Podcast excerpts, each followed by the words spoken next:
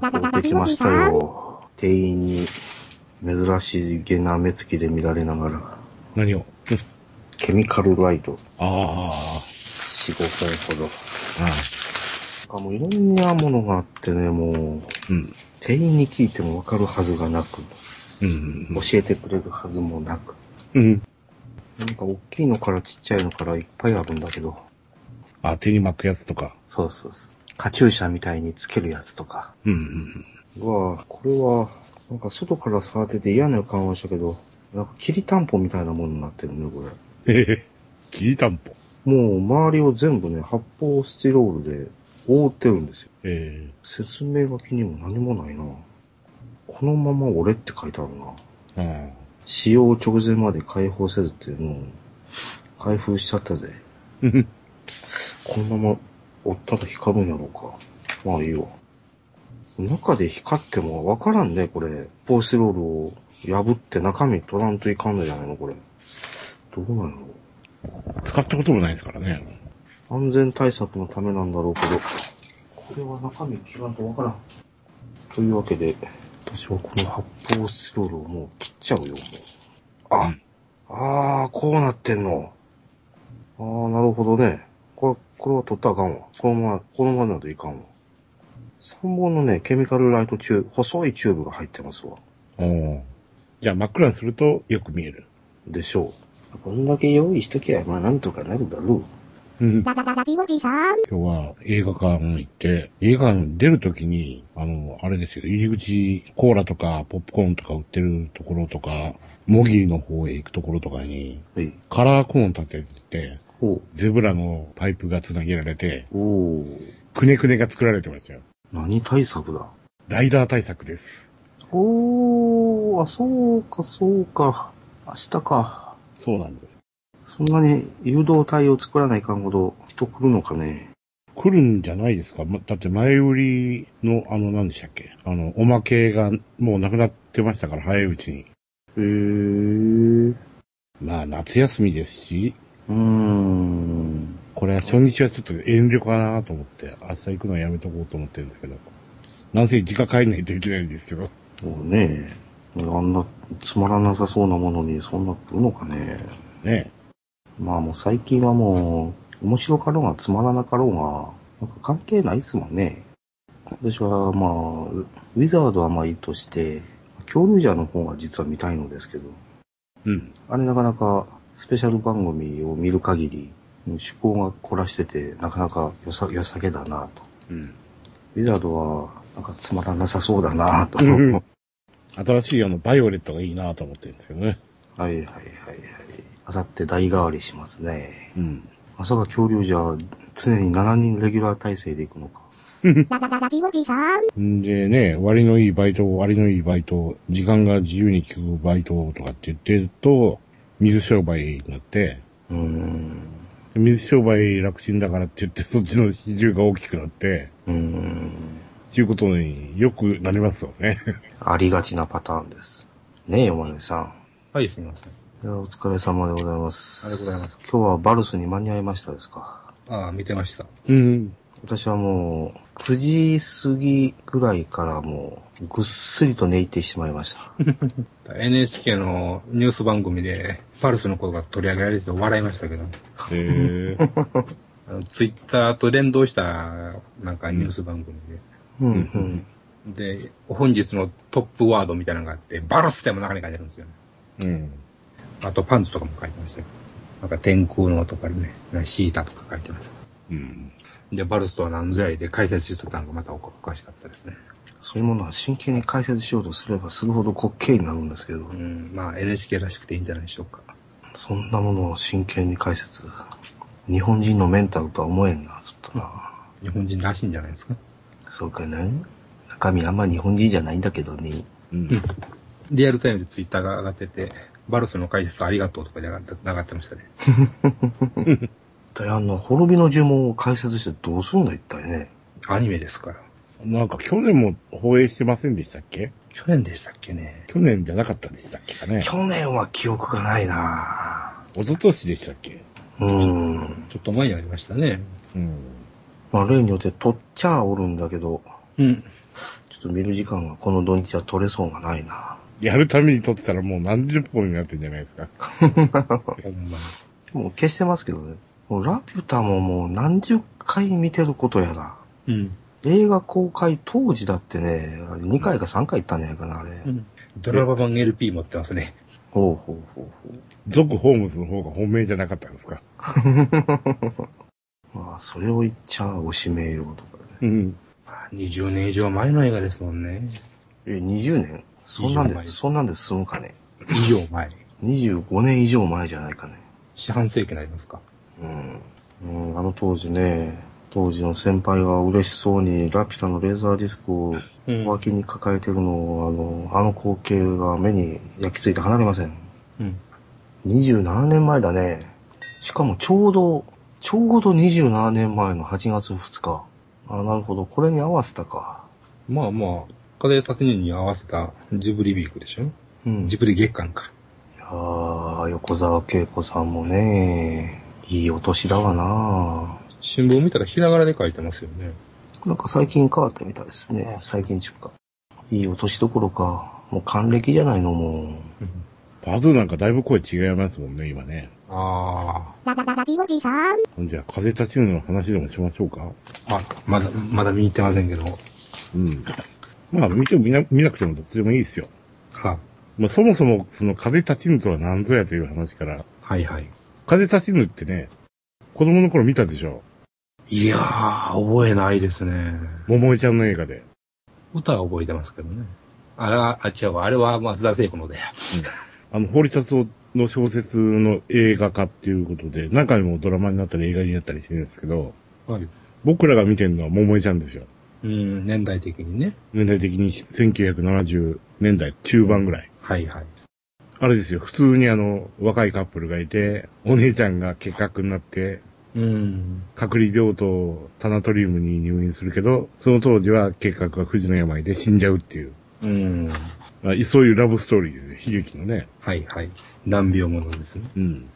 あのー戦後直後ぐらいの人が、みんな読んだ悲劇のラブストーリーですよ。うん。が風立ちぬですよ、本当はね。もともとは。もともとは。はい。それを、あのー宮崎駿という人がですよ、はい。モデルグラフィックスでしたっけそうです。それに、あの、堀越二郎っていう、えー、ゼロ戦を設計した人のお話を書くところに、うん、うん。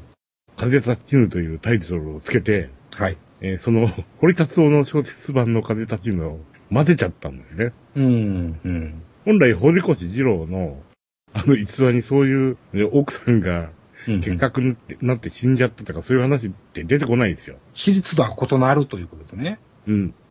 で、なんでそれ混ぜちゃったかって言ったら、はいはい。あの、真面目にその、堀越二郎を追いかけていくと、えずーっとゼロ戦開発の話をしなきゃいけないんですよ。え。うん。あの、ね、開戦以前から、ゼロ戦になる前の機体からだとですね、終戦終わって負けちゃうまで、ずーっとゼロ戦の改造改造で、21式だ、52式だ、54式だって作ってって、はい。あの、改造もか数限りなくやってきて、そっうていですう、ね。えー海軍と陸軍に言われてそれをなんとかこなすみたいな話うをんやっていかなきゃいけないわけですよ。来年も作らないかんかったし。で、ところが、宮崎駿という人は、あの、とことん赤な人で、ね戦争が大嫌いなんですよ。え、ねえ好き、好きだけど嫌いな人なんですよそね。う。戦車とか戦闘機が大好きなのに、戦争嫌いなんですよ。そうなんですね。だからそういうのを書きたくないから、 うん。あの、極力書かないで済む方法で混ぜちゃったとしか思えない。っうん。ていうそもそものボタンの掛け違いがあってですよ。はいはい。で、それがあの、モデルグラフィックスの方にも、本当にちょっとしたあの、イラスト1枚と、あと解説の文章がいっぱい書いてあるみたいな。まあ、うんちこを語りつつのみたいなね。うん。な感じですもんね。はい。その合間合間にその、 堀田荘の方の風立ちぬの絵がいっぱい入ってるっていうね。うん。で、しかも、本編が豚ですからね。そうなんですよ。しかも、あの、堀田荘の方の風立ちぬは、奥さんの名前が節子なんですよ。うん。節子といえば、ホタルの墓です。うん、うん。だから、直子という名前に改名してですよ。ははやってやるわけですよ。ここがまなたる、ほどね。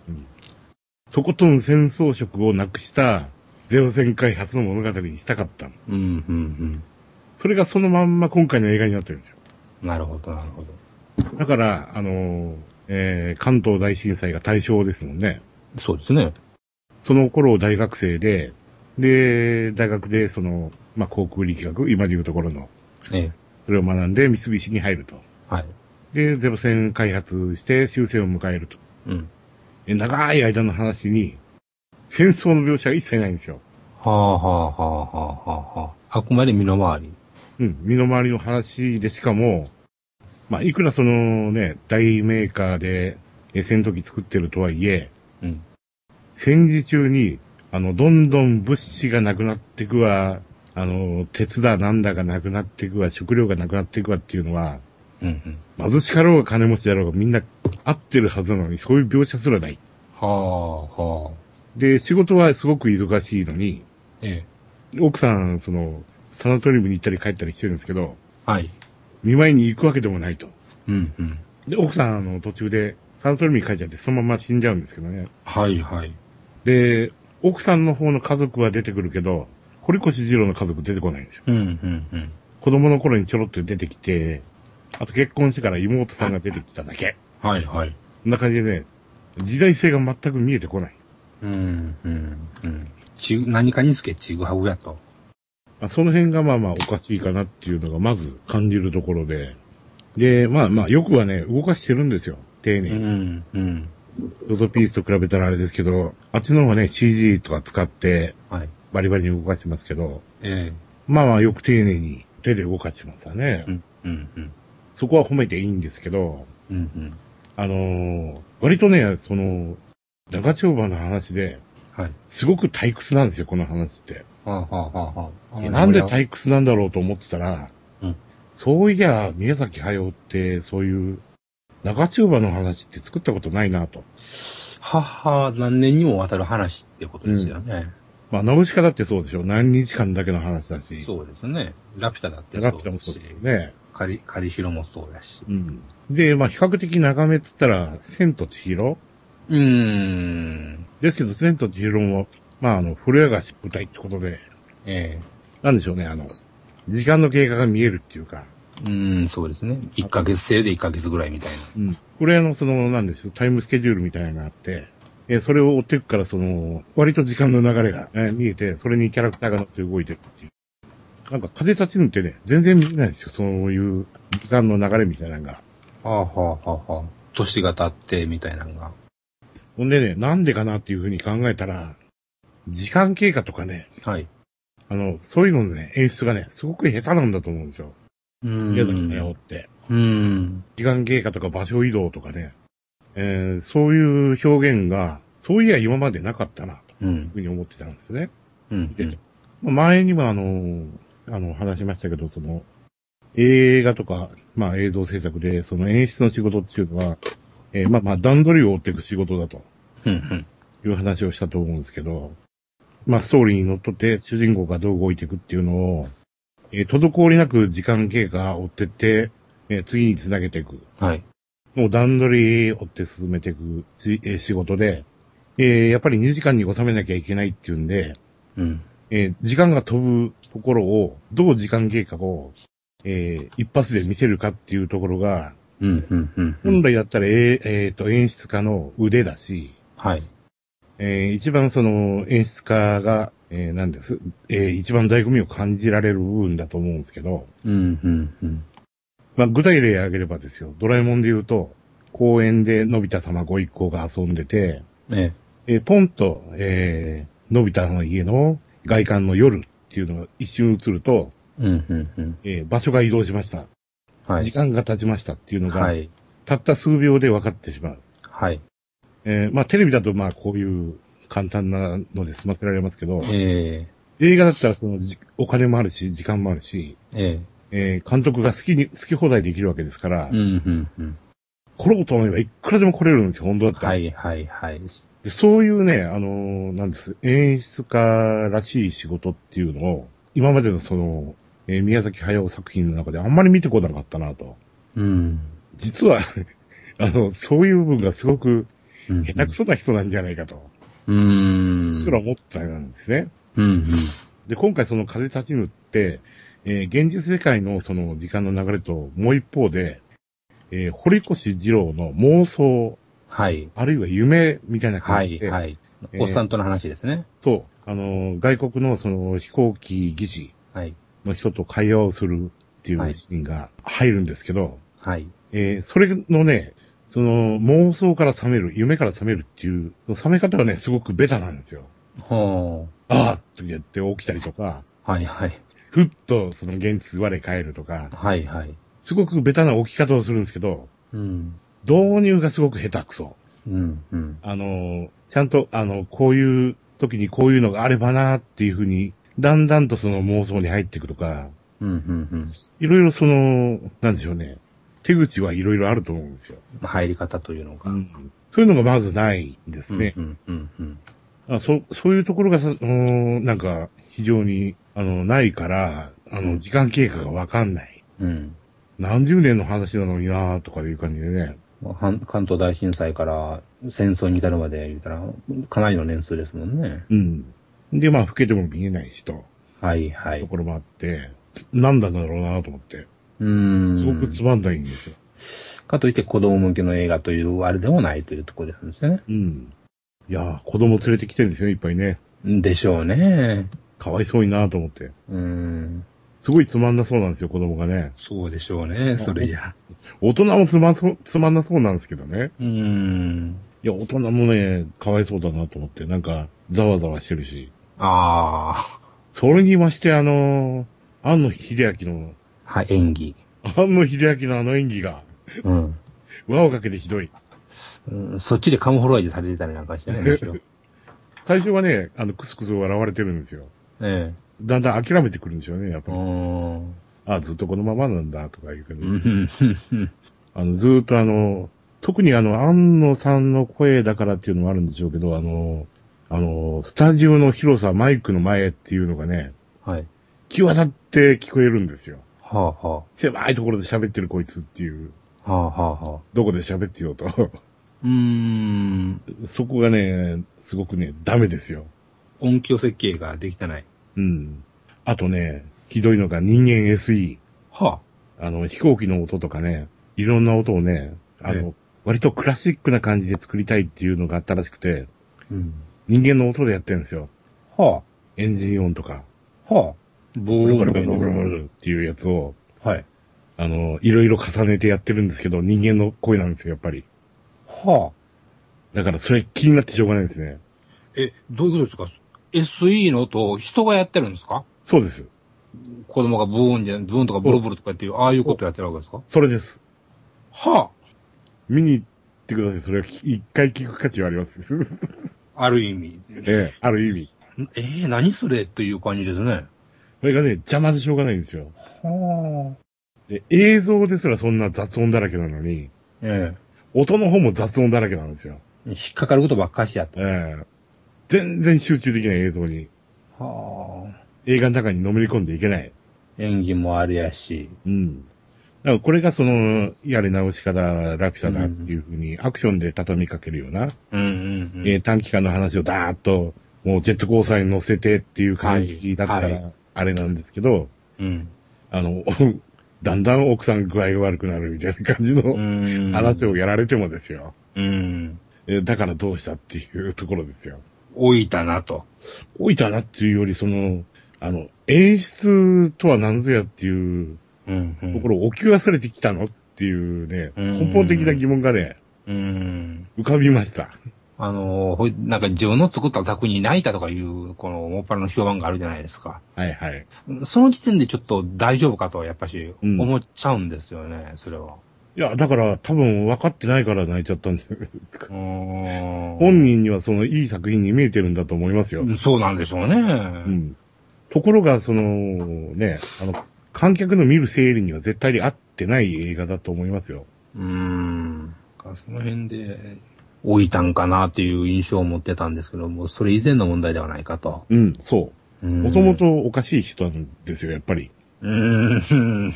資質として、うーんあ。の、絵描きとしてはすごく素晴らしい人だと思いますよ。そうですアね。ニメーターとしてはね。えその、演出家としてはちょっと、やっぱりダメだったのねっていうのが、えうんあの、違う作風をやったことによって露呈したというかですねうん。。なるほどね。不多分得意科目があったんやとう。ん。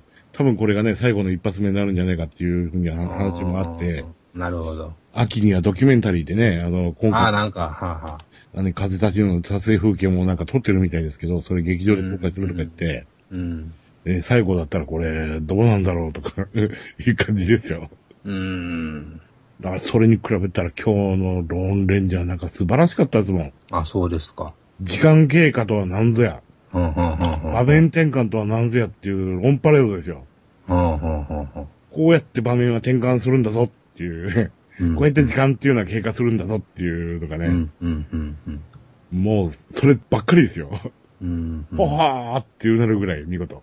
あれはそんな長い話なんだ。ローンレンジャー、どんぐらいでしょうね。まあまあせいぜい2、3週間の話じゃないですか。うーんこれ。でも西部って割と広いじゃないですか。はいはいはい。割とあ馬馬に乗って場所を移動するでしょ。あっち行ってこっち行っていうことですね。その間の話はいらないですから、スパーッと切るんですよ。うん、うん、うん。うんその切り方が素晴らしい。ああ。あ、移動したんだっていうのがわか、わかるっていうね。うん、うん。そう目で観客にわかるっていうのは大事なことですよ、やっぱり。そうですね。まあそういうのがね、まるでない。うーん。堀越二郎が、あの、ご一行様があの、ドイツでしたっけあの、工場を見見に、見物に行くんですよね。はい。行くっていうのもですね、その、間にモンタージュぐらい入れれないじゃないですか、あの、せっかく、あの、中へ、中丁場のフィルムあるんだから、その、え船で移動するんだったらえ。船、ん、うん飛行機で行くんだったら飛行機、うん、うん、うん、うん。まるでなくて、いきなり飛んでますからね、向こうは。いきなりドイツついてるんですかええそういうね、味気ないことをね、平気でやるんですよね。うーん。もうそういうところからね、あの、気、気の使い方がなんか、うん、うん。あの、観客のことを考えてないんだなっていうかですねなるほどね。一番力入ってるのはその、堀越二郎の妄想話、はいはいはシいはい。ーンはすごく力入ってるんですよ。一番飛行機飛ばせますもんね。ええよーく丁寧に動かしてますし、まあ動画ちょっと荒くてびっくりするようなとこあるあるんですけど、はは。まあまあそれはご愛嬌としても、え力入れるとこ違うだろうっていうね。 え。うーん。まあそういうとこもあって、まあ見どころはすごく変な意味である映画だと。 楽しい映画では全然ないですよ。ああ、そうですか。あのー、関東大震災のね、シーンもあるんですけど、はい。うん刺してね、うんうん。あの予告で見た絵だけだったっていう感じで。ああ、見せと、見せ場は。ええ結構ね、あのー、大正から昭和初期、戦争へ突っ込んでいくあたりとかってね、割と経済的にも日本大変で、うん。いろいろあったんですけど、その銀行の取り付け騒ぎのシーンが一カット出てきただけで、はいあとは割と普通に生活してるんですよね、彼はうね。ーんなんかそういうところがね、 せめて芋でも食ってろよっていうね、うん。戦時中だぞお前らっていうね、うん。あの、なんか、そういうところが、あやっぱり戦争を嫌いな人が、ね、こういう時代書くと、なんか、三丁目の夕日みたいな映画になっちゃうんだなと思って、やああ、なるほどね。っぱり美化するんですか、そこは、みたいなね。うん。戦争嫌いじゃなかったんかと。う戦ん争嫌いだったらそういうことを突っ込むべきじゃないかっていうところですよそうね。そうそう。戦争が嫌なんだったら、戦争の嫌なところ見せりゃいいじゃねえってか。そうですよ思うんねです。けどね。うん。戦闘機のかっこいいところを書きたくないっちゅうんなら、それは、それうんもあるかもしれませんけど。ゼロ戦の本当は一番かっこいいところって、敵機撃墜するところなんですけどね。そうですね。間違いなくね。ねアメリカのね、あの、戦闘機を翻弄して、ねバリバリ敵を落とすとこなんですけどね。そうですね。まあ、そういうところは描きたくないというね。うん。これらの豚レベルでないと、いや、できないということですね。まあその割にはね、奥さん殺すんですけどね、あの、 ボタボタっと血を落としてね。はいはいはいはい。あの、奥さんのシーンもね、変なんですよね。あの、ラっぺりに立っててね、絵描いてるんですけどね。はいはい。そのカットがね、何回か出てくるんですよ。うんうん。何回か出てくるんですけど、あの、絵を映さないんですよ。ああ、何を書いてるかは。うん。えあの、描きかけの絵を見せていけば時間経過はわかるじゃないですか。ああ、ほっとってもね。そこをまず見せてない。うーん。そういうところの気の使い方がね、うんうん。あの、やっぱり常識人じゃないんだなっていうね。うーん。あの映画人としての常識がないんですよ。はいはいはい。そこが、ああ、ダメなんだな、この人。うーん。実写じゃ、そんなことでは、そもそもできてなかったでしょうっていうこあの、普通に日本のダメ映画でもそんぐらいのことやるぞっていうと。うね、ーん。気がする、します。うーん。どんな退屈な、あの、邦画でもね、そういうシーンはいっぱいありますよ。むしろそんなんばっかしで退屈やというぐらいなもんですわね。動きがねえぞっていうね。ええショートピース見ててよかった。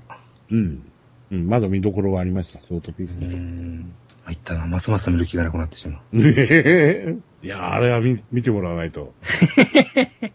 せっかくの劇場作品なのにモノラルなんですよ、音声が。え もうそっからして大爆笑ですけど、どういうことですか、それを。何がしたいのかはわかりません、もええ CSE っていうのはびっくりしましたね、しかしたら。う。うん口 SE がね、ちゃんと聞こえてりゃいいんですけどね、本当に口 SE なんですよ。ああ。ムラムラムラムラムラムラみたいなね。もう、わかりやすいレベルですか、それは。かなり。ボーとか、ガーとかいうのもいろいろ組み合わせてるんですけど、はい、はい。どうもこの周波数は日本、あの、日本人の声っていうね、うーん。音がしてるんですよね。うーん。そ、そういうところはこだわらないんだ。ゼロ戦のエンジンの音いい音なのにっていうね。うーん、そうですよね。まあ、それに比べたら今日のローンレンジャー良かったですよ。うーん。めっちゃめちゃ面白い。うーん。日本人にあんまり馴染みのないヒーローではありますよね。えっ、と、確実にあの、僕らより上の世代ですね。うーん。うんうん50代中盤から後半、だいぶ増える。 60代でしょうーん。五輪ホーネットよりもまだ、あれですか。結構でも、あのね、それ俳優シルバーでみんな言ってましたし、あ、そっかそっか。はい、よ、シルバーやってるね。あの、お笑いでね、キモサベチャチューってややついたでしょうんあれってローンレンジャーのね、キモサベっていう、トントロがローンレンジャーを呼ぶ時の呼び名で、はいはい。芸名つけたっていうぐらいですから、はあはあはあ。そういう人気作品ですよ。まあまあう。ーん。僕らがローンレンジャーの名前って、本当にハイオシルバーってお笑いのネタでされてるのを聞いて、それで知ってるとかですね。そうですね。あの、なんか昔のテレビ特集みたいなんで見たとかですね。はい。そんぐらいですけどね。ちゃんと見たことっうんて僕もないですもん。あ、そうでしたか。うん。西部劇ってそもそも好きじゃななかったですしね。なるほど。いやもうとにかくね、絶景です、絶景。は西部が絶景。あ。はあ。素晴らしいあんな砂漠だけじゃないですか。うん。あの岩の感じとかね、列車の感じとかね。うん。いやー、よく作ってるなと思って。はあ。CG とかは結構使ってん。見えなく使ってますね。ああ、そうですか。うん。とにかくあの、馬術アクションとかはね、うんうん。いっぱい使ってんだろうなと思いますけど、全然わかんないですよ。はい。列車の上とか馬走りますからね。うん。それは CG やろうと思うけども、うんということですねね。実際なんか、列車走らせてるんですってね、シーンによっては。そうそうそう。パート2はありそうな雰囲気ですか。ひょっとしたらやるかもしれないですね。うん。でもアメリカでもね、割と人気作品ですし、こんぐらいできるとね、うん続。きは見たいですよ、やっぱり。なるほうど。んまあ、今回は、あの、あれですよ、モンスターズ・ユニバーシティも出来がすごく良かったし、ほうほうほう。当たりは多いですよ。あの、うん郊外以外は。うん。来週のがいよいよ来ますが、うん。パシフィックリムが来て、案の定っていうかなんちゅうか、パッチモンでアトランティックリムっていうのがあるらしいですね。うん。困ったことにね、ガッチャマンの前よりをまた2枚買っちゃったんですよね。なぜいやー、たくさん買うとね、ついついね、ダブっちゃうことがね、あるんですよ。よりよりによって。よりによってね、ガッチャマンが2枚あるっていうね。ララララジオジさん。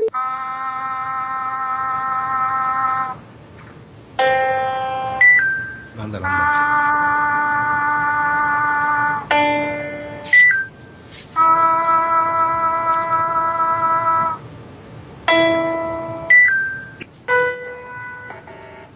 ああ、間違えた。だ。何やってるんですかいやいや、ナレッジキャピタルの iPhone アプリで、初音ミクインナレッジキャピタルというのがありましてですね、明日の予習がてらちょっと遊んでたんですけ予習ど、明日グランフロントのナレッジキャピタルっていうところに、明日夕方から行ってきますので、はいはい。え、山根さんご存知ないない。えー、っと、これですよ、これ。あ腹減ってきたなぁこれですよ、これ。あの、行けなくなった、ケンさんの代わりにチケットをいただきました。うん。私は明日、行ってきます。はっはありがたく行ってまいります。ナレッジキャピタル4階、ナレッジシアター。うん。ー、夏祭り、初音鏡というやつですわ。うん。はあの、去年、あの、八景島で、ウォータースクリーンであ。はいはい。ライブをやってたのを見たでしょはいはい。まあ、あれのスタッフがというか、あの連中が、要するにミクのライブとは別個に、他でもライブやりましょうやということで、えー今回、えー大阪でプレイイベント、秋葉原で本ちゃんイベントをやるということですね。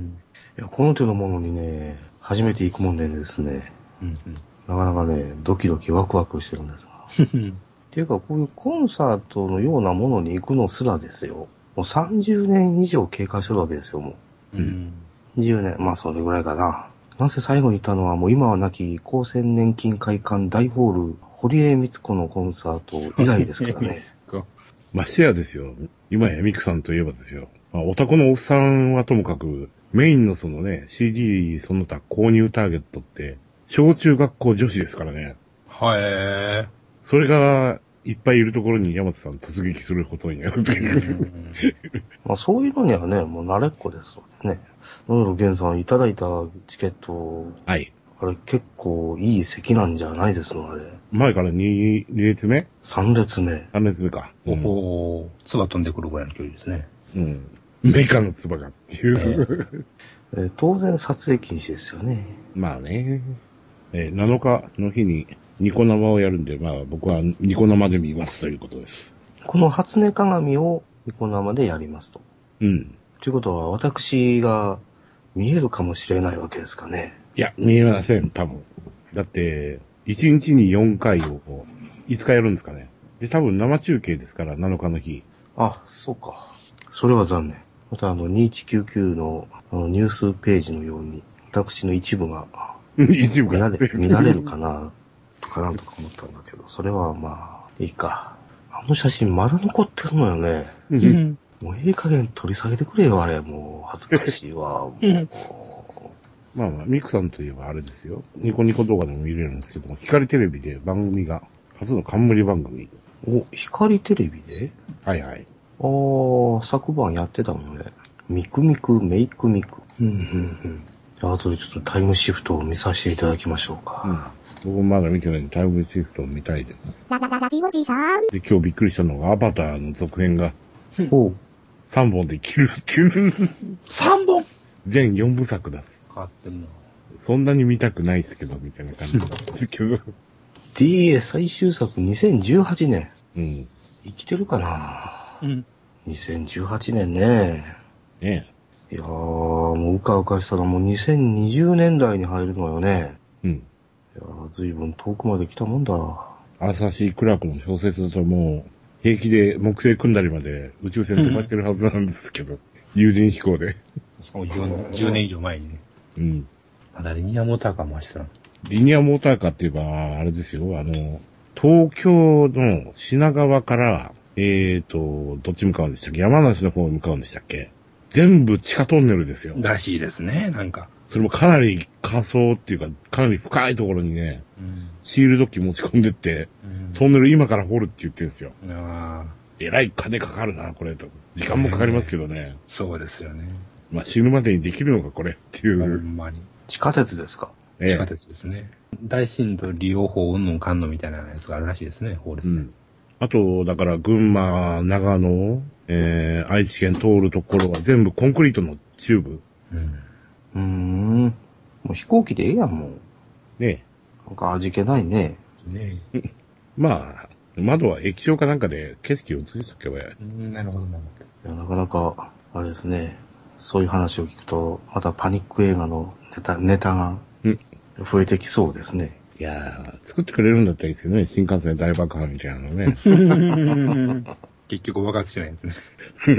あの、渡り板をなんか取り付けるあのシーンが目に焼き付いて離れないうん。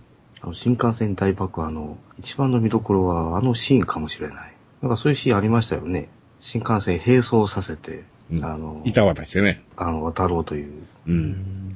いやーあれは面白かったな、新幹線大爆破はな。僕あの映画見たことないんですけど、爆発してる合成写真だけはよく覚えてます。うんうん。こうなるぞっていう絵ですよね。あそうそうそうの写真。うんガーンって後ろの方爆発してて。あと東京湾炎上とかね。あの、私、まあ、はん多分これネタや思うんですけど、私の大学時代の先輩で東京湾炎上というのを聞いて、あの、火災保険の名前かと思ったっていう。ゆうべあの、帰ってきたら、あの、光テレビで、あれやってたんですよ。首都消失ああ、あの、という名のギャグ映画をやってたんうですよ。ん。全くという程度で原作と違うよね、あれ。原作読んだかな、あれ。読んだけど忘れちゃったもん。あの、原作はですね、結局、東京内部は一切出てこずに、はいはいはい。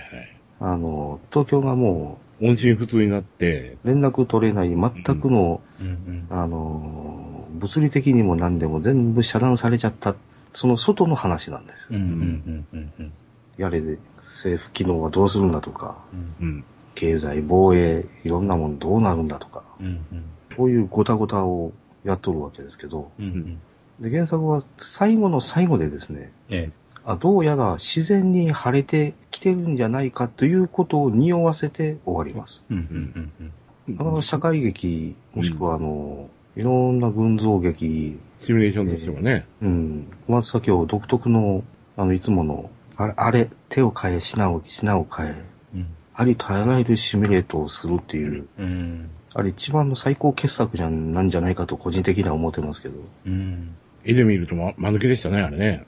あのけどころか、ザ・フォッグみたいになってましたからね、あれね。ピカピカ光ってるだけやったしな、なんか。終わらしちゃいましたよ、ね。で予約した覚えもないのに、録画されてるというね、 これ。こんな予約したっけかな、俺。ちゃんと分かってくれてるじゃないですか。ちょ半分ぐらいまでしか、あの、見てないんですけど、飯食いながら見とって、二後さっさと、あの、部屋に行っちゃいました。ダメだこりゃ、とか言って。あの頃の特撮映画はもうさっぱりやったという印象ばっかしやな。私と消失という文字を見てですね、ああ、新幹線大爆破もう一回見たいなぁと思ったんですよ。うん。いや、あの、特撮部分はね、あいいんですよ。 P3C とか。いいんですよ。昔の特撮のね、あの趣。うん。模型を釣ってますよっていう。伝統芸能ですから。うん。最初、死と消失の映画版のお話をこうコロッと忘れてましてですね。うん。あこんなんやったっけって。この東京内部の話ってこんなバンバン出てきたっけかななんなんか違うなぁあ、せやせや、そういう話だったわって言って。見始めて15分ぐらいでやっとわかる思い出しました。うん。あまあ、なんとか死と消失はね、原作をお読みください。いや、セロラジュフタも原則はごっつい俺ですよ。うん。私ね、個人的にはジュピターよりも死と消失の方が好きです。へえ。そうだよね。昔はまともに本も読んでたんだな、私も。もうん。う今さっぱりと読まなくなったけど。う。うんん。なんか、あ、ちょっとやっぱ腹減ってきたな。探してこよう。 焼きそばあったまたカロリーの高いものを探してくるんですね。ララララジオジさん。あ、そうそう。パワードスーツが出るじゃないですか。高いやつ。機動砲兵。え、何の話です何の話あ、えーとおもちゃですか。えーとセンチネルっていうとこでしたっけね。でしたっけね。13,800円っていう。ひえー。あ、アマゾンでもうだ。くそー。マイティジャックも頼んでるというのに、えへへへレプロテックでない方で。あ、センチネルいいな欲しいな これ出来がいいですよ。これはね、特撮レボルレボルテックでがっかりさせられましたからね。うん。横山光年さん持ってるんやけど、これはこれでいいよな初期生産型と後期平成産型の違いがわからん。うん。どうしようかな。高いのにな。とかっていう感じですよね。安くなってくれたらいいけど、アマゾン価格に。うん。今日久しぶりにトイザラスの中、ブラブラ歩きましたけど、はい。なんかそういう大人の、大人向けのおもちゃ系ってないんですね、今、トイザラスってね。ああ、なるほど。うん、売れないと踏んだのが、この手のね、やつが、ほほぼ、ほぼないですね。ああ、ほんまですか。それこそリボルテックのサンダーバード2号はありましたけど、はいはいはい。あとロボット魂が数種類ぐぐらいで、あとは子供のものばっかですね。ああ、はあ、はあ。仮面ライダーのベルトから武器から、うん。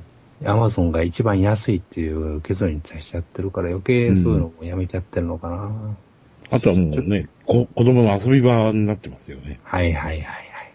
あんなとこ子供連れてったらこんなもんな、素直に買えるわけ、手ぶらで買えるわけないじゃんって思いますよね。うん、でも、何時くらいですかね。7時、夜7時ぐらい今日行きましたけど、え子供少ないですね。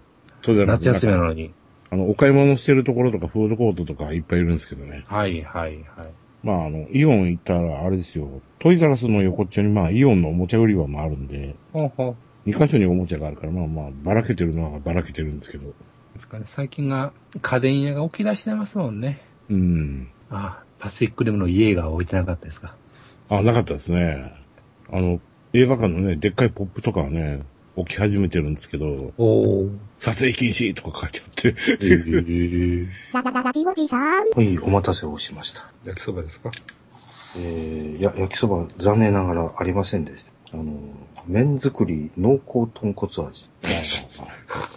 つそうなもんをまた真夜中に。いやーね、今日、あの、たらふく晩ご飯はいただいたんだけど、えたまにこういう時があり ます。腹減って腹減ってしゃあない時ね。こういう時は、得てして気力が充実するものですなんですけど、え記録気力が。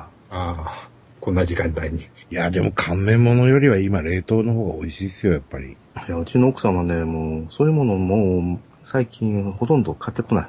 あの私がうるさく言うから、ごくごくたまーに、カップ焼きそばとか、ポテチとか、ああ。そういうものを時々、うんざりしながらこうできますけど、自分はもう、怪しげな信仰宗教にハマってるもんだから、こうでこないのよ。食わ ないように。なんなのあの、糖質オフダイエットという名の信仰宗教って。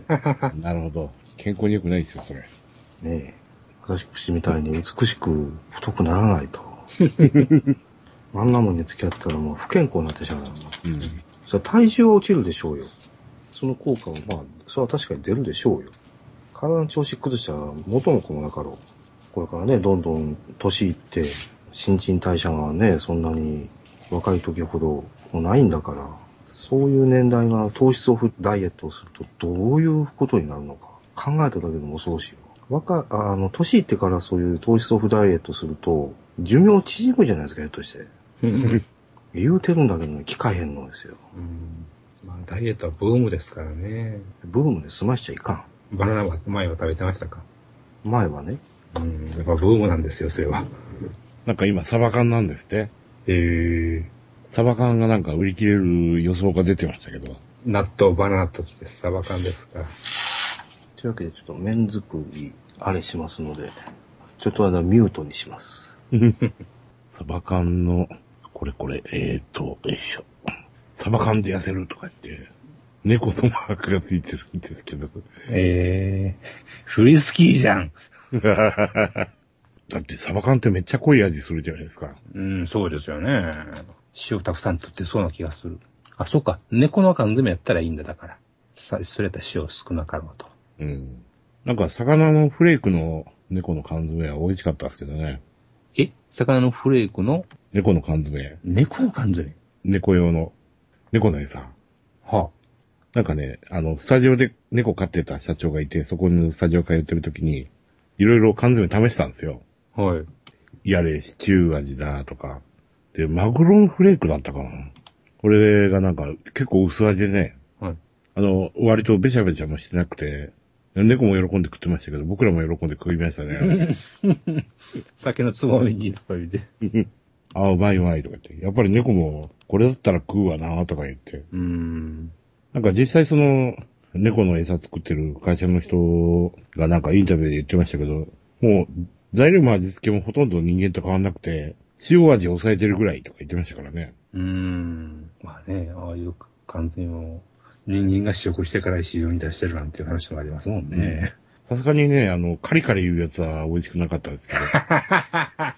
生臭いとか思って。えあれ、魚の匂いがね、うんあの、わざとつけてあるから。ー、に匂いだけで嫌です。嫌なります、あれは確かに。え、ヨマさんとこはあれ、あの、カリカリのやつやってるんもでうすかカリカリしかやってません。あの、ご飯に味噌汁かけて、鰹節乗っけてとかそういうんじゃないですね。そんな、そんな上等なことはしてません。不法は脂肪酸がたくさん取れて体にいいと思いますとかっていう話もあるんですね。 何がですか不法は脂肪酸。不法は脂肪酸。つってもサバ缶って飽きますけどね。一回。 ケンタッキーみたいなもんで。でもやっぱり最近はセブンイレブンでしょ。何でもかんでも美味しいですよね、セブンイレブンね。うーん。最近本当にあの、ネットで話題だったんですけど、あの、冷凍つけ麺美味しいですし、アホですか。うん。150円ぐらいでね。へえ。なかなかね、いいですよ、あれは。じゃあセブンイレブンでコーヒーばっかり飲んでますかうら。ん。あと最近ハマってるのは金の食パン。はあ。いいんですか、そんな。高いんですよ。はいはいはいはいはいはい。 250円ぐらい5枚入りで。はいはいはいはい。僕いつも2枚入りの125円買ってくるんですけど、あの、パン屋さんのパンぐらいうまいですよ。うーん。セブンイレブンのくせにと思って。へえ。まあ田舎の方だからっていうのもあるんですけど、あの、仕事終わるとパン屋さんって閉まってること多いんで、ああ、なるほど。かといって、あの、山崎の食パンとかね、まずくて食えないんで、あの、セブンイレブンの金の食パンはうまいですよ。ああ。高級志向いうやつですか。うん。もう、セブンイレブンのコーヒー一日に3、4杯飲んでる気がする。うん。もう暑いから、もあう、あ。外回りだと。前は缶コーヒーをそんだけ飲んでたいうことやな。うん。缶コーヒーもう一切買わなくなったもんな。セブンイレブンあるとね、買うんですけどね。うん。でも缶コーヒーはやっぱり、車の席に置いてますよ。在庫で。ああ、すごい。置いてますけど、夏場ですからね、暑くて飲めないああ、ホットになっちゃうっていうね。まああとは東京ウーロン茶かな。セブンイレブンだと。ああ。 あれが美味しいですね。おうペットボトルの、あの、125円ラインですかね。おうあと午後の紅茶の無糖のやつですかね。うん。まあ、外回りはね、飲む機会多いですわね。そうなんですよ。もうこの暑さがたまらんほんまにね冷房効かなくてね、もうね。いかに日陰に車を置くかというね。もう冷房が赤外線に負けるんですよ、もう。そうですよ。こないだガス足したのに、とか言って。ごちそうさまでした。安城、安城上がり。完食。うん、麺作りね。まあまあですね。うん。けど私は UFO を食べたかったな。ララララジオジさん。あれ行かないと、大阪の人は。エヴァンゲリオンと日本当店。いい。こっちでは私はあれ行きますから。日本、二次元 VS 日本当店。えはは小池和夫。うん。海田祐二。うん。小池和夫はあれですよ。小連れ狼。ですよね。狼一頭の持ってる方なんですよ。はあ。天野さんが、天野義高がどんなデザインの刀を作ってるのか、ちょっと気になるところです。うーん。海田祐二がどんなんだすんやろ。これ3カ所でやってるんですよね。3カ所やってるからちょっと大変なんですよ。うーん。おだいたい同時期に3箇所。そうなんです。未来10番勝負だけがちょっと遅い。この瀬戸内市立美術館というところがちょっと遠いという。うーん。懐かしい光景だね。この瀬戸内市立美術館のホームページってね。うん。もう以前は毎週のようにお仕事で行ってたのに、ええ。ここいらへんも通って四国へ行くわけですよ。え、車で行ってたんですかまあ車の時も歩いますし、いろんなルートをね、うん。もう8月か、うかうかしてると、エヴァ当店も終わってしまうな。もう行こうと思えばすぐにでも行けるというのは、これが油断につながるわけです よ。そうですね。けどね、会社帰りね、行けないんだ。時間が早いんだ、あれ。うん。根性決めてね、休みに行かないと。 5時、6時ぐらいでも終わってしまうんですよ。うん。だから平日は会社、え仕事をサボってちょっと行かねばならん。うん。お昼休みをね、3時間ぐらいいただけるんだったら楽なんですけどね。だって、明日から始まる仮面ライダー映画なんてひどいですよ。こっちの方で最終上映がね、15時45分から、休みを取らないと。取らないとっていうか、休みの日に行くしか ないです。まあ、お盆休みに入りますし、とですね、私のお盆休みなんですけど、ええ。あの、お仕事の都合がいい感じに回りましてですね、ほうほすんげえいい運びになってきましてですね、うう。んはあは私のお盆休み22日から28日になりそうだと。あは8月の。はい。へへさあ、山よさん、この辺りって何があるかなあれがありますね、あれがね。ありますね。。ありますすね。マンゴースティールがその頃でしたっけね。知らんよ、そんなもん。へへへへどうでもいいんだよ、そんなもの は。あんな趣味の悪い網タイツのスーパーマンなんて俺はいらんのだよ、あれは。スタートレックですね、じゃああ、スタートレック、そうそうそうそう、下旬でしたね、あれもね。まあ、それも、それもまあいいでしょう。うんあ。ガッチャマンってやつもいますけど。ああ、ほんまや。知らんなぁ。そんなものは知らんなぁ。なんだったっけ、それ。じゃあ、劇場版、あの日見た花の名前を僕たちあはー知らない。劇場版中二病は9月ですからね。まあ、あれは行きますけど。いやー、なんと22からお休めることになったので、うん。なんとか23日、前夜祭に行ってきます。おお、いいじゃないですかいい。ですか。で、次の日の24日も行くと。うん。初日初回また行きますと。通い詰めると。うんうん。まあ、ここまで付き合ってきたので、最後まで感想をしないとですね。まあ、お話はだんだん微妙な方向へ行きまして、あの、不安で不安でしゃあないんだけ ど、デスラカンも公開されましたやんか。なんだかな、電撃ホビーやったかな。電ホとかフィギュア王とか。乗ってたね。ええまあ、ぶっちゃけて言うたら宇宙戦艦ヤマトの新型デスラカンになんかフフォロワーにとる感じですね。シンガーデスロデスラーガンってあの、3の3の。デスラーガンですね。は。い。いや、もっと、今回は戦闘機戦闘機してますが、まあ、先がとんがってるだけにね。翼もあるし、うん。で新型デスラカンもあんな翼みたいにニョッとしてますよ。まあ翼っていうかエンジンユニットっていうかそのね、エアインテークって言ったらいいのうん。それてそれ的な感じになってたけど。で、今度のデスラー艦は分離合体します。また外れるんですね。外れたデスラー艦には波動砲はついてないよって。なさそうですね。ということはやっぱ最終回に空間磁力密教やるのかねうーん。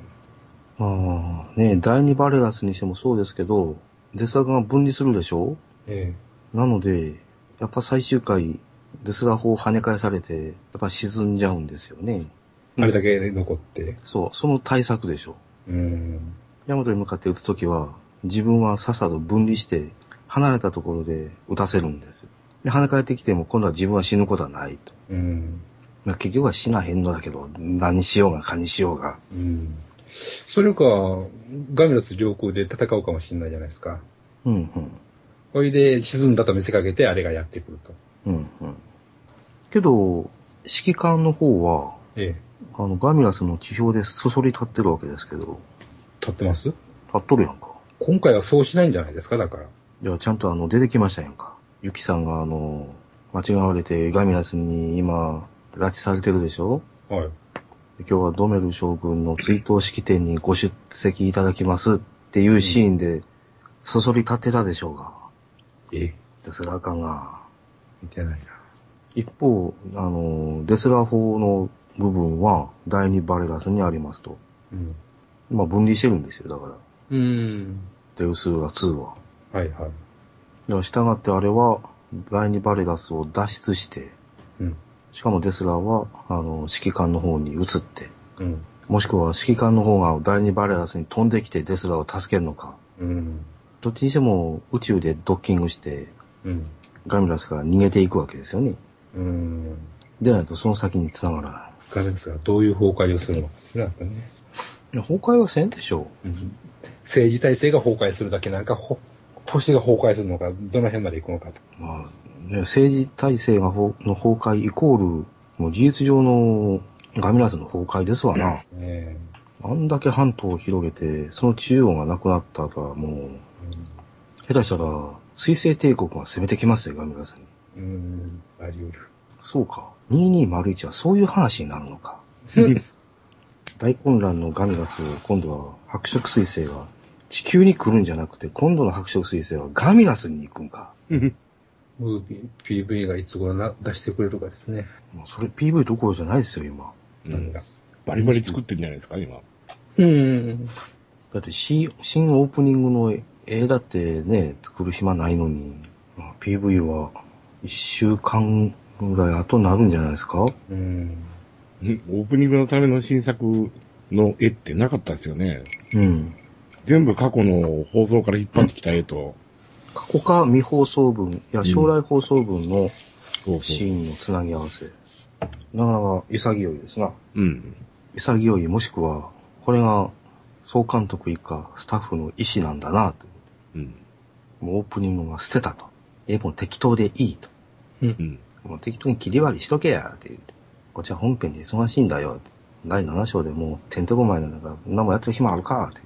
まあ、もう、あの新しいオープニングも見見るとね、もう、目がチカチカしてしゃあないのよ、もう。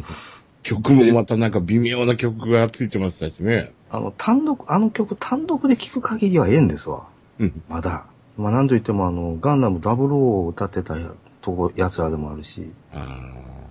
テレビシリーズのオープニングですか、え2199のね。えうん。え先々週でしたっけ変わったのがね。うん。ええなもんでね、私はもう、どこ吹く風っていう感じなんですけど、うん。あちこち見るたんびにもう、皆さん大激怒のうん。雨嵐賛否両論。あんまり賛同はないかな。うん。前のでいいから戻せっていうね。うん。あの、何十人の大合唱みたいな。うん。まだあっちの方がマシや。うん。あの下品さの方がまだマシだっていうね。 まあ、同じことが進撃の巨人にも言われてましたけどね。うん。前のに戻せって言って。進撃の巨人の前の曲ね、えうん、何回か聴いてるんですけど、え。えちょっとカラオケでは無理だな、これ って思って。まあ、おそらくもうカラオケなんてまあ今年多分行かないだろうし、え。うん。まあいいんですけど別に。というわけで、山田さん、テレビシリーズ2199回ご覧くださいませ。なかなかいいタイミングがね、見たいんですけど。とんでもないことになっておりますので。あ、来週1時間ですからね。あ、そうでしたか。うん。特番で潰れるんでしたっけそうです。何だっけ陸上でしたっけうん。おお。次回からエンディングもまた変わるぜ。うん。 3曲目だ、これ。うんうん。ジュジュって誰ジュジュって。知りません。ジャズシンガー。ああ。字面だけはどっかで見たような気がしますけどね。山田さん、来週は、あの、1時間2話やりますので、はい。なんとね、この切り方がね、半端な切り方なんのよ。あの、七色世代の途中までなんですよ。七色星団全編で切るですよね。切っちゃうからね、うん。ちょっと目を覆わんばかりですよね、これ。いや、いっそのことを、3話を1時間枠で再編集して流してもいいんじゃないのって。うん。総集編的なのを作ったね。で、その次の週はお休みなの。え七色星団後編は、本編は、まだ1週間空くわけですわ。ええと、これはね、いかんよ、これ。この切り方は。朝は朝で甲子園で潰れますしね。うん大阪はね。うわぁ、11時、18日ないのか。まあ、毎年のこととはいえ。絶望の闇が関西を襲うっていうのがいいですよね、これね甲子園受講中。また、関西では、プリキュアを放映しないヶ月がまた始まるわけですね。う。うんん。まあ、しゃあないですな。いい曲なのにね。に、って何を考えてるんだって。もう高校野球なんてね、あえて暴暴言を吐きますけど、もう選抜だけでええやん。うん。いや、NHK でやってるんだから、わざわざね、せめて3テレビでとかね。うん。毎週日曜日じゃ、まあ、あの、大雨降ってくれんかね、い毎年思ってるんですけど。や、他のっていうか、うちらの地方もちょっと気が気じゃないですよ。うっかり勝ち進んだりすると潰れるんですよ、これでやっぱり。うん、うん。だから活躍しないように、活躍しないように毎年祈って、うん、うん。うん、いっそのこともう出場させないとか。残念ながら、なんか予選もやったみたいですし、なんか、あれですよ、あの、高校球児が家にいたら、お金いっぱい出して、バスツアー組んで応援に行くんですよ。な、何百万って言ってましたっけね。うん。伸びるためにね。うん。バス何台チャーターして、うん。それの宿泊とその、観戦の費用で、それが全部ね、あの、保護者が捻出しなきゃいけないですよ。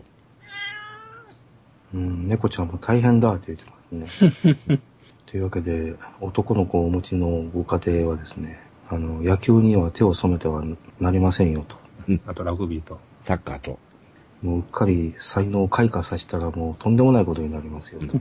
あとあと変えてくるんちゃいますの。やっぱりね、一生食ってくるんだったらね、将棋とかね、麻雀とかね、そういう方がいいですよ。まあ、じゃあ。だって、野球もだって40代までいかないでしょうん。なるほど、ね。サッカーなんてもっと短いでしょうん。プロに慣れたとしてもそれですからね。ララララジオジさん。さっきあったリンクの上の方に、プリキュアのボールがホラーすぎるっていうのがあって、思わずリンク踏んじゃったらこれすごいな。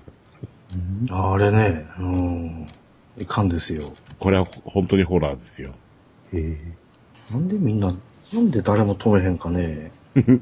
商品開発は狂ってますよね、これ。これはダメですよ。怖い。誰これ私は初めて見た瞬間、これはキュアホワイトなんだ、ないだろうかと、一瞬間違えました な。なんで今頃、ホワイトさんの、あの、商品が、グッズが出るんだろうと。これを投げたり打ったりしろってことですよね。うん。そんなかわいそうなことできるわけないだろうが。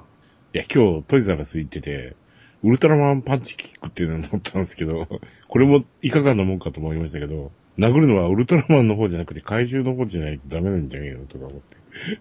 うんうん。あの長細いやつですね。ええそこに重りがついた。そうそうそうそう。ウルトラマンなんですよ。あの、シーボーズを送り返す時のように。まあまあ、何の怪獣を選ぶのかっていうところで、まあまあ、難しいところはあるんですけどね、そりゃ。うんなんでウルトラマンを殴らなきゃいけないん だと。そうそう、東映のプロデューサーの平山さんが亡くなったんですよね。うん。うーん。この人がだから現場離れるぐらい仮面ライダーがおかしくなるんですよ。いやーこの平成ライダーの惨劇を見て、死ぬに死ねんかったんじゃなかろうか。ねえ、あの、今度のフルーツライダーはもうダメですよね。 いや、まだフォーゼよりマシかな、と個人的には思うんですけど。そうですか。うん、まだ。今、サンテレビ朝7時からもうすぐ終わるけど、あの、フォーゼのうん。再放送月金でやっとるんですけど、で、今朝でね、久しぶりに見見たんですわ。うん、うん、前は豪快じゃやってた枠ですけどね。うん。フォーゼになってから、もうさっぱり見なくなって、久しぶりに見たんですけど、やっぱ飽きまへんわ。うん。いやお話はもう最後のもう、最初エピソードに入ってるんですけどね。うん。ガモ理事長と対決し始める話ですわ。最後のホロスコープスうーんがどうのこうの言って、で、校長が裏切ったふりして、我慢してどうのこうのというあの話なんですけど、やっぱあかんわ、フォーゼは馴染めんわ、あのデザインやっぱり。えーでも今貼った、オレンジ着るよりいいと思いますけど。